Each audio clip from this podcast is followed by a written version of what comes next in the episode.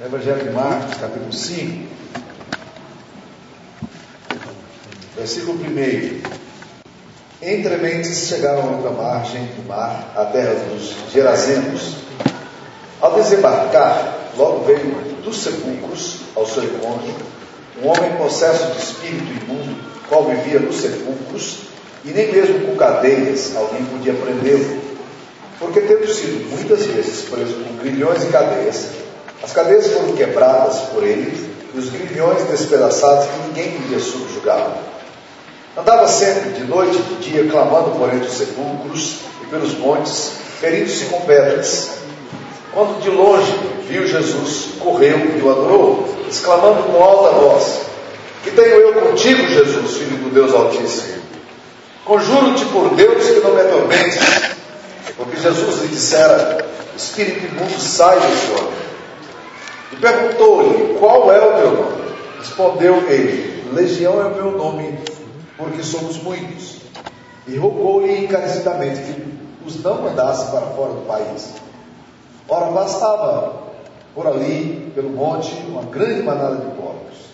E os espíritos imundos rogaram a Jesus, dizendo: Manda-nos para os porcos, para que entremos neles. Jesus o permitiu. Então, saindo os espíritos imundos, entraram nos porcos, e a manada, que era cerca de dois mil, precipitou-se da espiadeira abaixo para dentro do mar, onde se afogaram. Os porqueiros fugiram e anunciaram na cidade e pelos campos. Então saiu o povo para ver o que sucedera, indo ter com Jesus, viram o endemoninhado, porque tivera a legião, assentado, vestido em perfeito juízo, e temeram. Os que haviam presenciado os fatos contaram-lhes o que acontecera ao endemoniado e acerca dos porcos. E entraram a rogar-lhe que se retirasse da terra deles. Ao entrar Jesus no barco, suplicava-lhe o que for endemoninhado que o deixasse estar com ele. Jesus, porém, não lhe o permitiu, mas ordenou-lhe: Vai para a tua casa, para os teus, anuncia-lhes tudo o que o Senhor te fez e como teve compaixão de ti. Então ele foi e começou a proclamar em Decápolis tudo o que Jesus lhe fizera e todos se admiravam. Mantenha a Bíblia aberta nesse texto das Escrituras Sagradas, coloca o um marcador aí. Meus queridos irmãos, uma pergunta filosófica que, que tem mexido muito com gerações é a questão do mal. Existe o mal, o mal de uma forma física, de uma forma pessoal, ele existe? Ou será que o mal é uma coisa assim meio mitológica que você vai é, analisar e, pra, na tentativa de responder coisas que você não responde? O que, que, é o mal? De onde que vem o mal? De onde que veio o mal? O que, que o mal pode fazer na raça humana? O mal é uma realidade. Ou a gente fala do mal como aquilo que se opõe ao que é bem, então a gente acha que é mal. Uma força impessoal, uma energia negativa como nós ouvimos tantas vezes sendo ditas aí, né, energia positiva, energia negativa, né? Nas escrituras sagradas, meus queridos irmãos, o mal é muito concreto.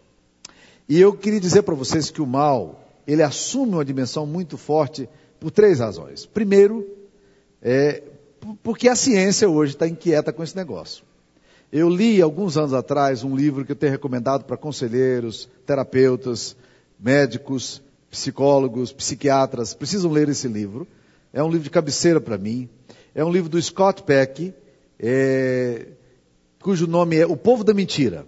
Foi publicado pela editora Imago no Rio de Janeiro, uma editora secular. E esse psiquiatra cristão, ele começou a ver no seu consultório é, casos e mais casos de coisas que ele não conseguia explicar realidades que ele, com as quais ele lidava, e ele começou a ficar muito intrigado com aquele negócio. E ele começou a perguntar: será que o mal existe? E ele começou a ler muito sobre esse assunto. Ele diz: Eu li muita bobagem, li muita coisa que pode jogar no lixo sem nenhum valor. Mas também li coisas sérias, li coisas bem, bem densas e preparadas. E aí, lá no final do livro dele, ele, ele tem uma sessão, e é interessante porque é um livro secular, onde um psiquiatra cristão está tratando da questão de exorcismo. E ele diz o seguinte: Eu agora sabia que o mal existe, porque eu tinha encontrado pessoalmente com ele. E ele conclui o livro dele exatamente falando dessa dimensão do mal. E é muito sério pensarmos nisso que ele está falando. Os médicos, os psiquiatras hoje estão preocupados com essa questão do mal de uma forma pessoal. Mas as razões mais fortes para mim não são porque os cientistas ou terapeutas estão preocupados com isso. As razões mais fortes para mim são, primeiro, porque a Bíblia nos ensina sobre isso. A Bíblia fala do mal eh, de uma forma muito clara. O mal nas Escrituras Sagradas, ele adentra o universo das Escrituras muito antes do universo existir. Quando você lê Isaías 14, quando você lê Ezequiel 28, né, em Ezequiel 28, de uma forma muito específica, fala de um rei, chamado rei de Tiro. Mas quando você vai ler o texto, você percebe que o, o texto ele está falando, na verdade, de um ente espiritual que era que é chamado do sinete da perfeição, o querubim da guarda ungido, que estava com Deus, que tinha domínio e caiu.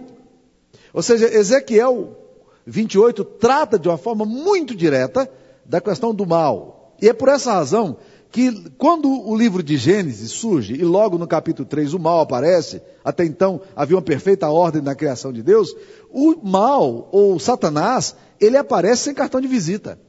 A Bíblia não se dá ao cuidado de pegar assim e dizer, vamos, vou falar um pouquinho aqui do diabo. Não.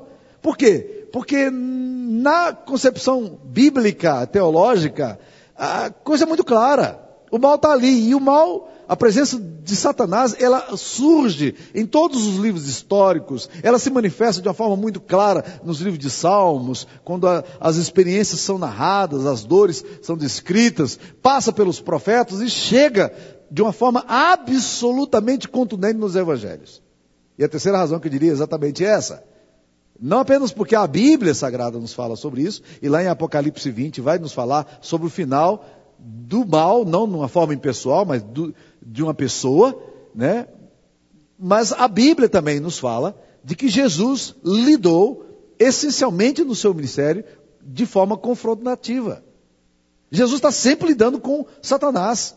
Quando Jesus se manifesta, logo aqui em Marcos, capítulo 1, versículo 12, quando a gente começa a ler o Evangelho de Marcos, no capítulo 1, versículo 12, a Bíblia diz que logo depois do batismo, Satanás ele é levado pelo Espírito Santo para o deserto e Satanás passa 40 dias testando a Jesus, tentando a Jesus.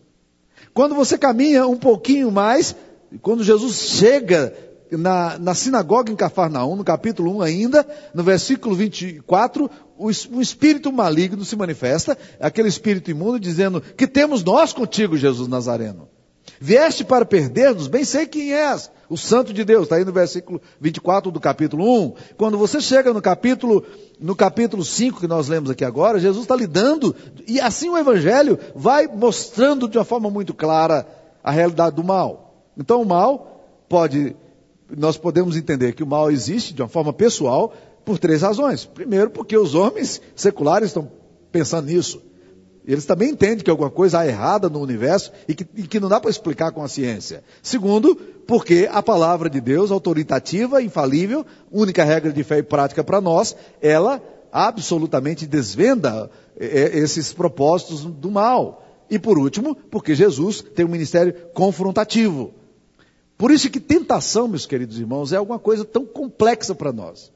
Porque quando Satanás, que não é uma força impessoal, mas uma pessoa, quando ele age com você e comigo, ele age de forma direcionada. Ele sabe onde é que está o teu calcanhar, onde é que está o calcanhar de Aquiles. E ele vai exatamente nas, nessas áreas nas quais você é mais frágil para te provocar. Alguém definiu dizendo que tentação é o encontro do pior dos seres com o pior que há em mim. Por isso que é tão forte. Por isso que tentação é alguma coisa complexa. Por isso que tentação é tão pesado para a nossa vida. Agora a Bíblia vai nos falar aqui também um pouco sobre a natureza do mal. A Bíblia nos diz que o mal, é o mal descrito em Efésios capítulo 2, versículo 2, como príncipe da potestade do ar. É, é, potestade é um termo teológico que se refere a poderes.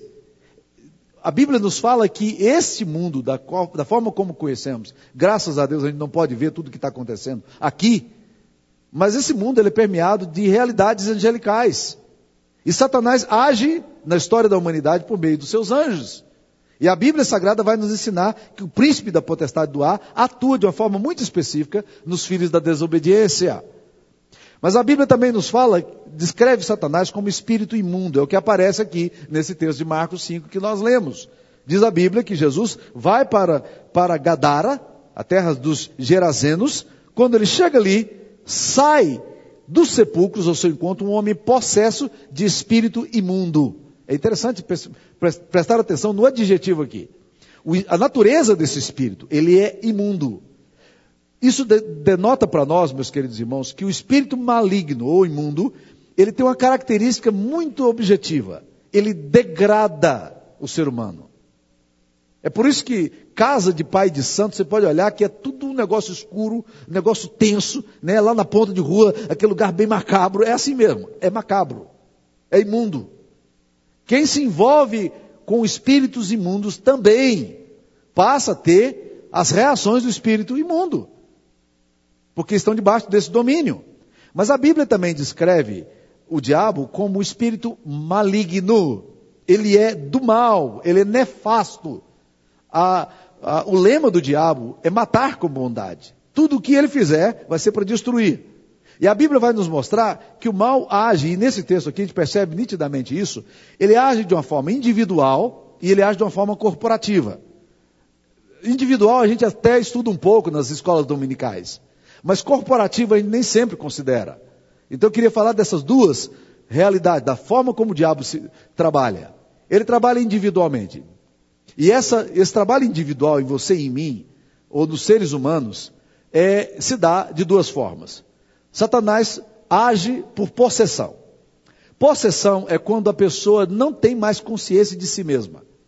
Ela se perde na manifestação maligna. É, nos terreiros de Umbanda, eles falam que as pessoas se tornam mula do diabo, ou cavalo do diabo. É assim mesmo. É quando a pessoa perde a noção absoluta, até do ridículo.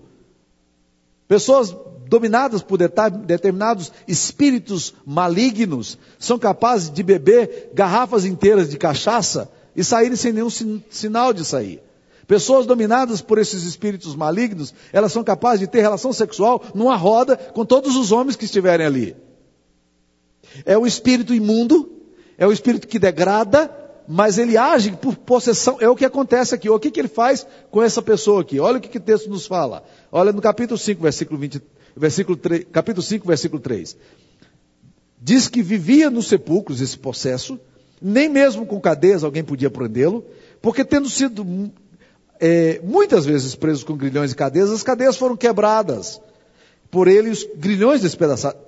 Andava, versículo 5, sempre isso revela a agonia da alma desse homem. De noite e de dia, clamando por entre os sepulcros e pelos montes ferindo-se com pedras. É, é uma degradação, a pessoa vai definhando por causa da ação maligna sobre ela. Essa, esse é um estado extremamente complexo. Mas há uma outra dimensão que nós precisamos entender que a Bíblia também nos mostra. É que o diabo age por opressão. Esse é mais comum, embora a gente nem sempre tenha consciência disso. Existem muitas coisas, meus queridos irmãos, na nossa história, na nossa família, na nossa vida, que nós deveríamos criar uma santa suspeita. Há coisas que acontecem na história da nossa vida que a gente precisa levantar a orelha, mantê-la em pé e dizer: esse negócio não está correto. Há determinadas coisas que acontecem na vida de famílias cristãs que vão para além do normal. Há muitas pessoas que às vezes frequentam igreja, que se dizem cristãs, que entregaram a vida a Jesus, mas vivem constantemente opressas. Há pessoas que caminham na igreja, mas vivem perturbadas por pesadelos infindáveis, anos a fio.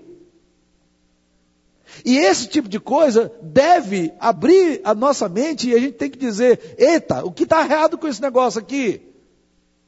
Eu sou filho de Deus ou não sou filho de Deus? A minha casa é de Jesus ou não é de Jesus?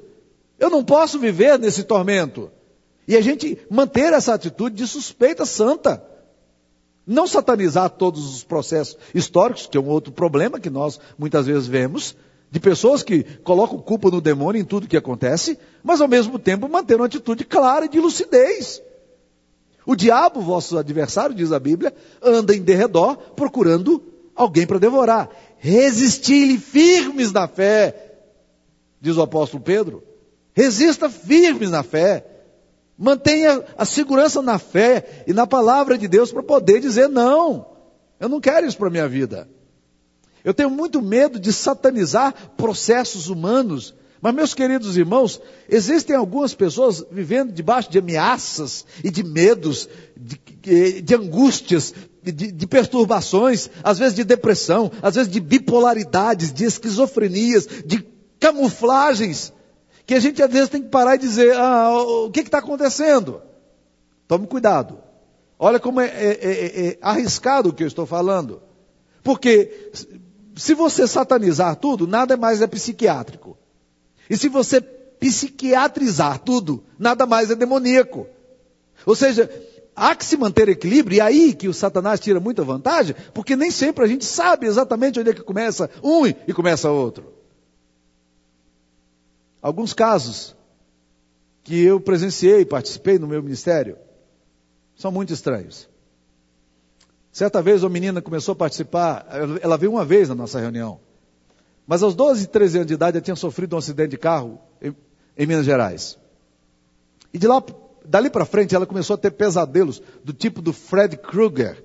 A geração mais nova sabe o que eu estou falando de uma atuação maligna que vinha no sono dela, era só ela dormir e a coisa vinha sobre ela. E ela vivia perturbada e dormia muito mal, todas as noites. Essa menina já estava com 19, 20 anos de idade, quando foi participar de um grupo de estudo nosso. No primeiro encontro com a palavra, ela foi liberta. Aquela noite, Jesus a libertou. E aquela menina não teve mais essas experiências. Alguns anos atrás, acompanhei o caso de uma menina, de uma mulher, esposa de um seminarista, que estava vivendo debaixo de forte depressão.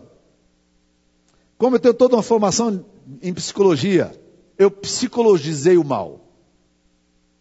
Eu tratei aquela menina como se ela tivesse um problema psicossomático. Aquela menina tinha enfrentamentos que ela precisava fazer com ações malignas. E numa reunião de oração, louvado seja o nome do Senhor, ela foi liberta daquela opressão, daquela depressão que estava para matar a sua vida. Ela perdeu o emprego dela, ela se afastou do emprego, ela não tinha mais vida sexual, ela não tinha mais casamento, tudo estava indo à bancarrota por causa da incapacidade dela e Deus a libertou de uma forma maravilhosa de uma reunião de oração. Conheci muito de perto uma mulher que foi criada em igreja e que teve que enfrentar o diabo pessoalmente, numa madrugada angustiante de oração e de súplica. Mas ela percebeu que alguma coisa tinha acontecido. Tinha sido vítima de abuso sexual na infância. E então, de alguma forma, a depressão tinha entrado no coração dela. E agora ela estava, como crente que era, vivendo aqueles dias angustiantes com desejo de morte, com tendências a suicídio, e naquela, naquela noite, numa experiência absolutamente indescritível e profunda, ela foi liberta da ação maligna que estava sobre ela anos a fio. Louvado seja o nome do Senhor. Então nós precisamos, meus queridos irmãos, começar a olhar isso aí. Eu acompanhei o caso de um rapaz que participou na sua juventude de um linchamento, porque na sua cidade no interior de Minas Gerais, um rapaz estuprou uma menina. E os homens daquela cidade se reuniram e disseram: Nós vamos matar esse rapaz. E ele era adolescente, mocinho ainda. Mas ele foi nesse linchamento. Ele também ajudou a espancar aquele homem que foi, que foi assassinado. E de alguma forma inexplicável, Satanás entrou na vida daquele rapaz e estava devastando a sua história.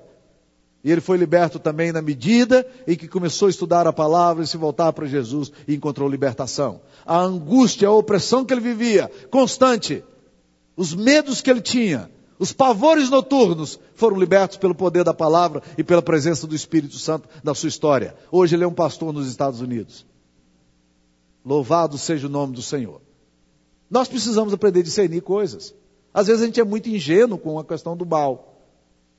E nós precisamos de graça, de oração e de sabedoria para aprender a lidar com as coisas como de fato são. A Bíblia diz: resistir-lhe firmes na fé. Isso é a dimensão individual. Mas há uma dimensão também, meus queridos irmãos, que esse texto me aponta, que é a dimensão que eu chamo de corporativa do mal. Por quê? Eu fico impressionado, meus irmãos, porque Jesus vai para Gadara e chega ali, ele encontra um homem num estado absolutamente deplorável. O estado desse homem é deplorável. Ele vivia no meio dos sepulcros, se cortando, clamando entre as noites. Os homens percebiam a agonia dele, amarravam ele em correntes e grilhões.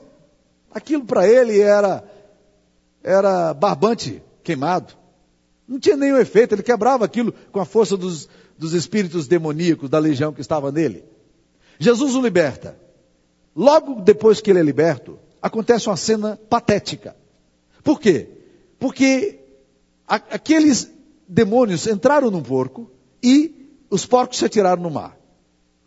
E aquela sociedade, quando percebeu que a presença de Jesus causou prejuízo na sua economia, eles disseram: o senhor vai embora e deixa o demônio com a gente.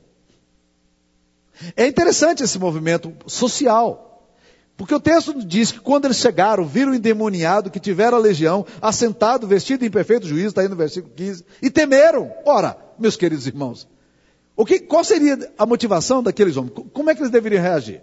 Ao verem aquele homem liberto, todos nós deveríamos ter a seguinte reação: Louvado seja o nome de Deus. Deus esteve no nosso meio. Esse homem estava perdido. Graças a Deus pela vida dele, ele foi recuperado. Não. Eles disseram: soma daqui, Jesus. Não, não queremos que o Senhor esteja aqui conosco. E o expulsam dali. Jesus volta. Essa é dimensão que a gente chama de corporativo do mal. É quando uma sociedade, ela se apega ao mal, mas não individualmente mais. É uma coisa da dimensão do mal corporativa. Eu tenho pensado em algumas coisas sobre isso.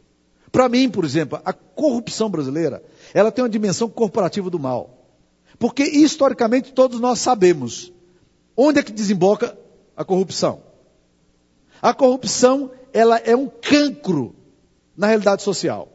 No entanto, não só descrentes, mas crentes também, têm se envolvido com isso e têm trazido graves consequências sociais no país em que vive, na cultura em que vive, no órgão que trabalham. E nós precisamos estar alertas em relação a isso, porque isso se torna uma coisa meio rotineira e comum.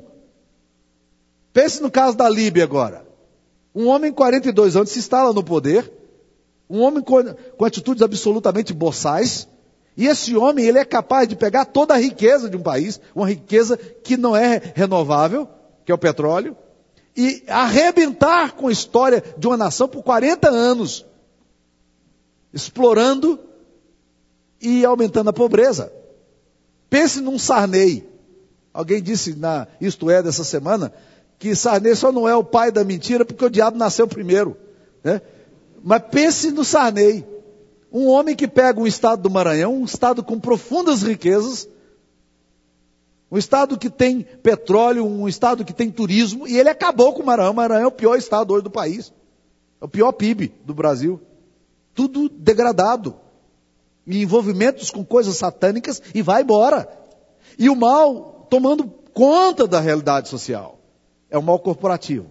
Robert Lincoln diz que nós precisamos ter um pouco mais de lucidez para entender o mal na dimensão corporativa. Às vezes a estrutura política, a estrutura social, a estrutura militar, judiciária de um país, ela se torna maligna.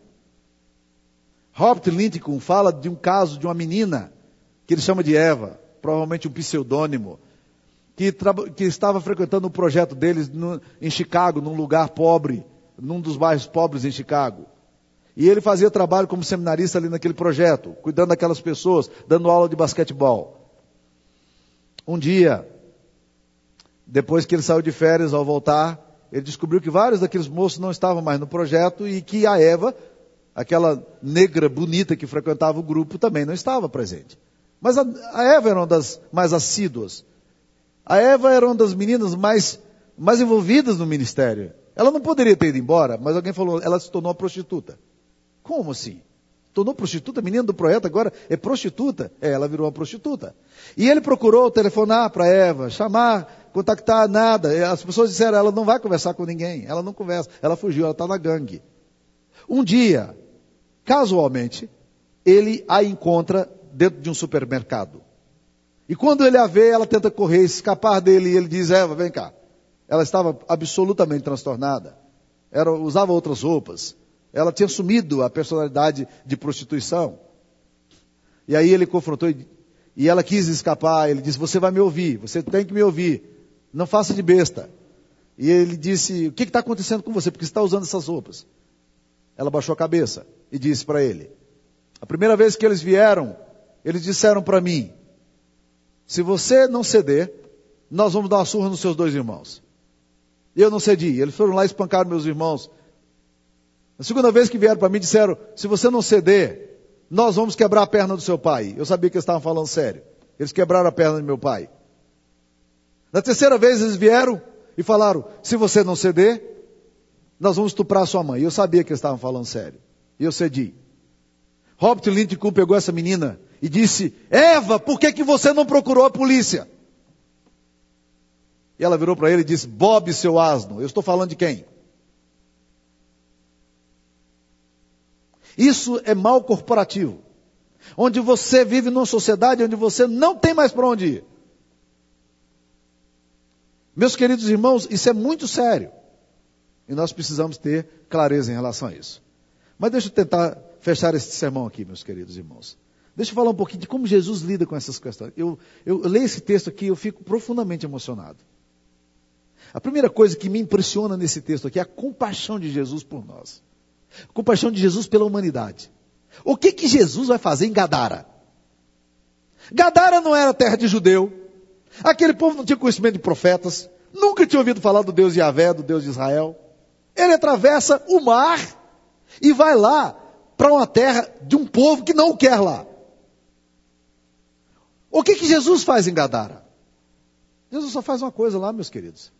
Ele expulsa o demônio de um homem que estava prisioneiro do diabo.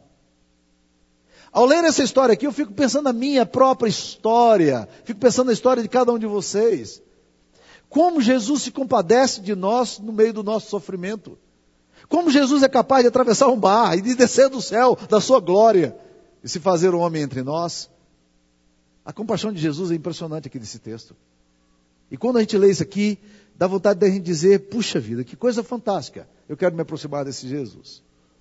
Segunda coisa que esse texto nos mostra, meus queridos, do ministério de Jesus, é que o ministério de Jesus é essencialmente confrontacional. Porque logo que ele chega, aquele espírito maligno chega para ele e fala assim: Que tenho eu contigo, Jesus, filho de Deus, do Deus Altíssimo. Conjuro-te por Deus que não me atormentes. Porque Jesus havia dito: Espírito imundo sai desse homem. O ministério de Jesus, ele desestabiliza o mal. A presença de pessoas que amam Jesus desestabiliza o mal. Orações desestabilizam o mal. Testemunho da igreja desestabiliza o mal. Homens e mulheres de caráter, de posições, desestabilizam o mal. Ameaçam o mal. A rainha da, da Escócia chegou a falar uma vez sobre as orações de John Knox, um reformador do século XVI. Ela disse o seguinte: Eu temo mais as orações do John Knox do que os exércitos do mundo inteiro. Eu acho que o sistema político do Brasil deveria ficar se sentindo ameaçado quando o povo de Deus reúne para louvar, para orar, para buscar o Senhor.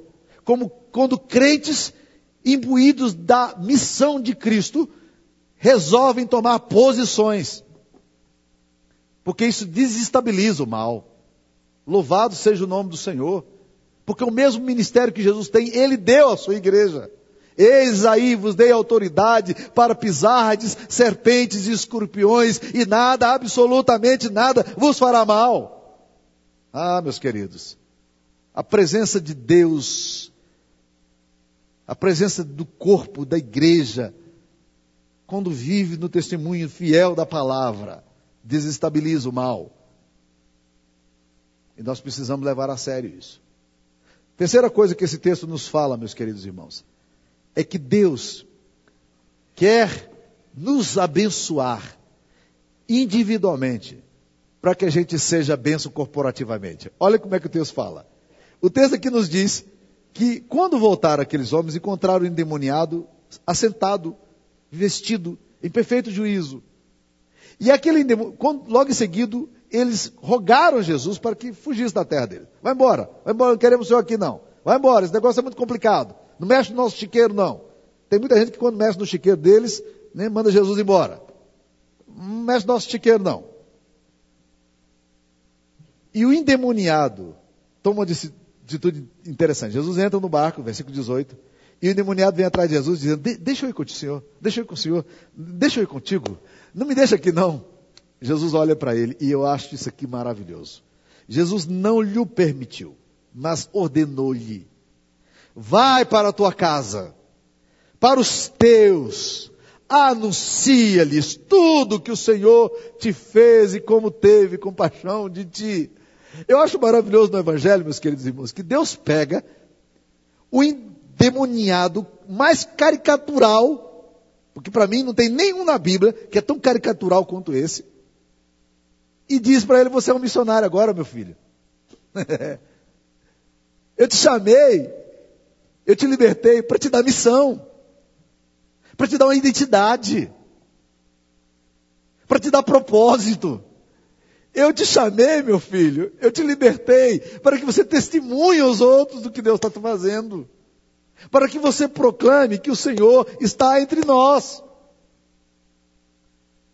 Eu fico impressionado quando eu leio isso na Bíblia, porque o Deus da Bíblia pega assassinos e transforma em apóstolo, como foi na história de Paulo. Paulo diz: Eu que outrora era blasfemo e insolente, mas obtive misericórdia.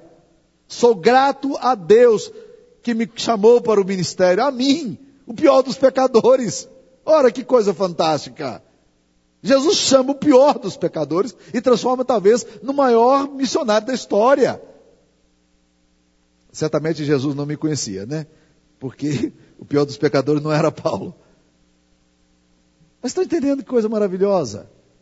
Deus olha para a sua natureza fragmentada, nas suas lutas, na sua tribulação, e diz: Volta para o teu, você é um testemunho meu. Você foi chamado por mim, eu amo você. Eu vou estar cobrindo você com o meu espírito. Eu vou estar te protegendo, mas volta para a tua casa. Vai testemunhar para os teus o que Jesus te fez. Volta para a tua família. E a Bíblia nos diz, meus queridos irmãos, que ele foi. E ele começou a proclamar em Decápolis. Você já pararam para pensar o que, que significa Decápolis?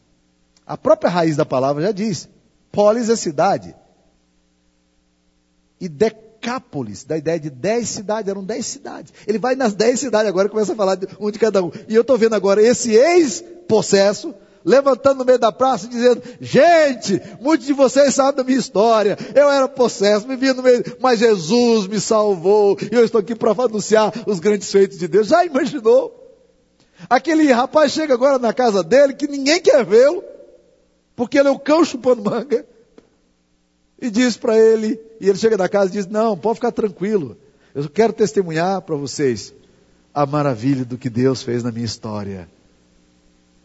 Meus queridos, eu fico pensando, quantas pessoas aqui passaram por tribulação? Quantas pessoas têm vivido debaixo de angústia, de ameaças e de medos? E precisam ser libertas precisam ser tratadas para que possam servir de testemunho da glória de Deus. Eu queria orar por isso. Eu queria orar por você. Eu queria orar pela sua vida. Se você está sendo prisioneiro de ameaças mentais, de acusações do diabo, de histórias familiares complexas, de segredos na sua vida, eu queria muito orar por você nessa noite. Se você sente que há algumas coisas na sua história que estão além, eu queria orar por você, por uma única razão. Porque eu creio que o poder de Jesus se manifesta no meio do corpo dele. E por essa razão eu gostaria de orar por você. Você vai levantar do seu lugar, você vai ficar em pé. Quem tiver necessidade, quem sentir necessidade de fazer isso, levanta só do seu lugar e, e pensa no que você está pensando, no que você vai dizer para o Pai, e eu vou estar orando por você. Vamos curvar nossas cabeças e você pode se levantar. Senhor Jesus, O Senhor teve compaixão desse homem, lá naquela terra distante, indo ao encontro dele, ó Deus, e restaurando a sua saúde, a sua integridade física e mental, restituindo nele, ó Deus, a identidade de filho amado do Pai. Deus está aqui um povo também, ó Deus, vivendo debaixo de ameaças, se sentindo acuado, Pai querido, vivendo menos do que poderiam viver, têm sido roubados da alegria, privados, ó Deus querido, de celebrações, porque os corações angustiados, ameaçados, se sentem, ó Deus, acuados pela ação do diabo, e nós queremos agora, em nome de Jesus, repreender toda a ação do diabo, Pai querido, sobre essas vidas. Ó Deus, se há alguma coisa que hoje, Pai querido, que está roubando a alegria, a beleza, a graça de viver, ó Pai querido, em nome de Jesus, que se revele, ó Deus querido, nessa vida para a glória do Senhor e seja curado, Pai.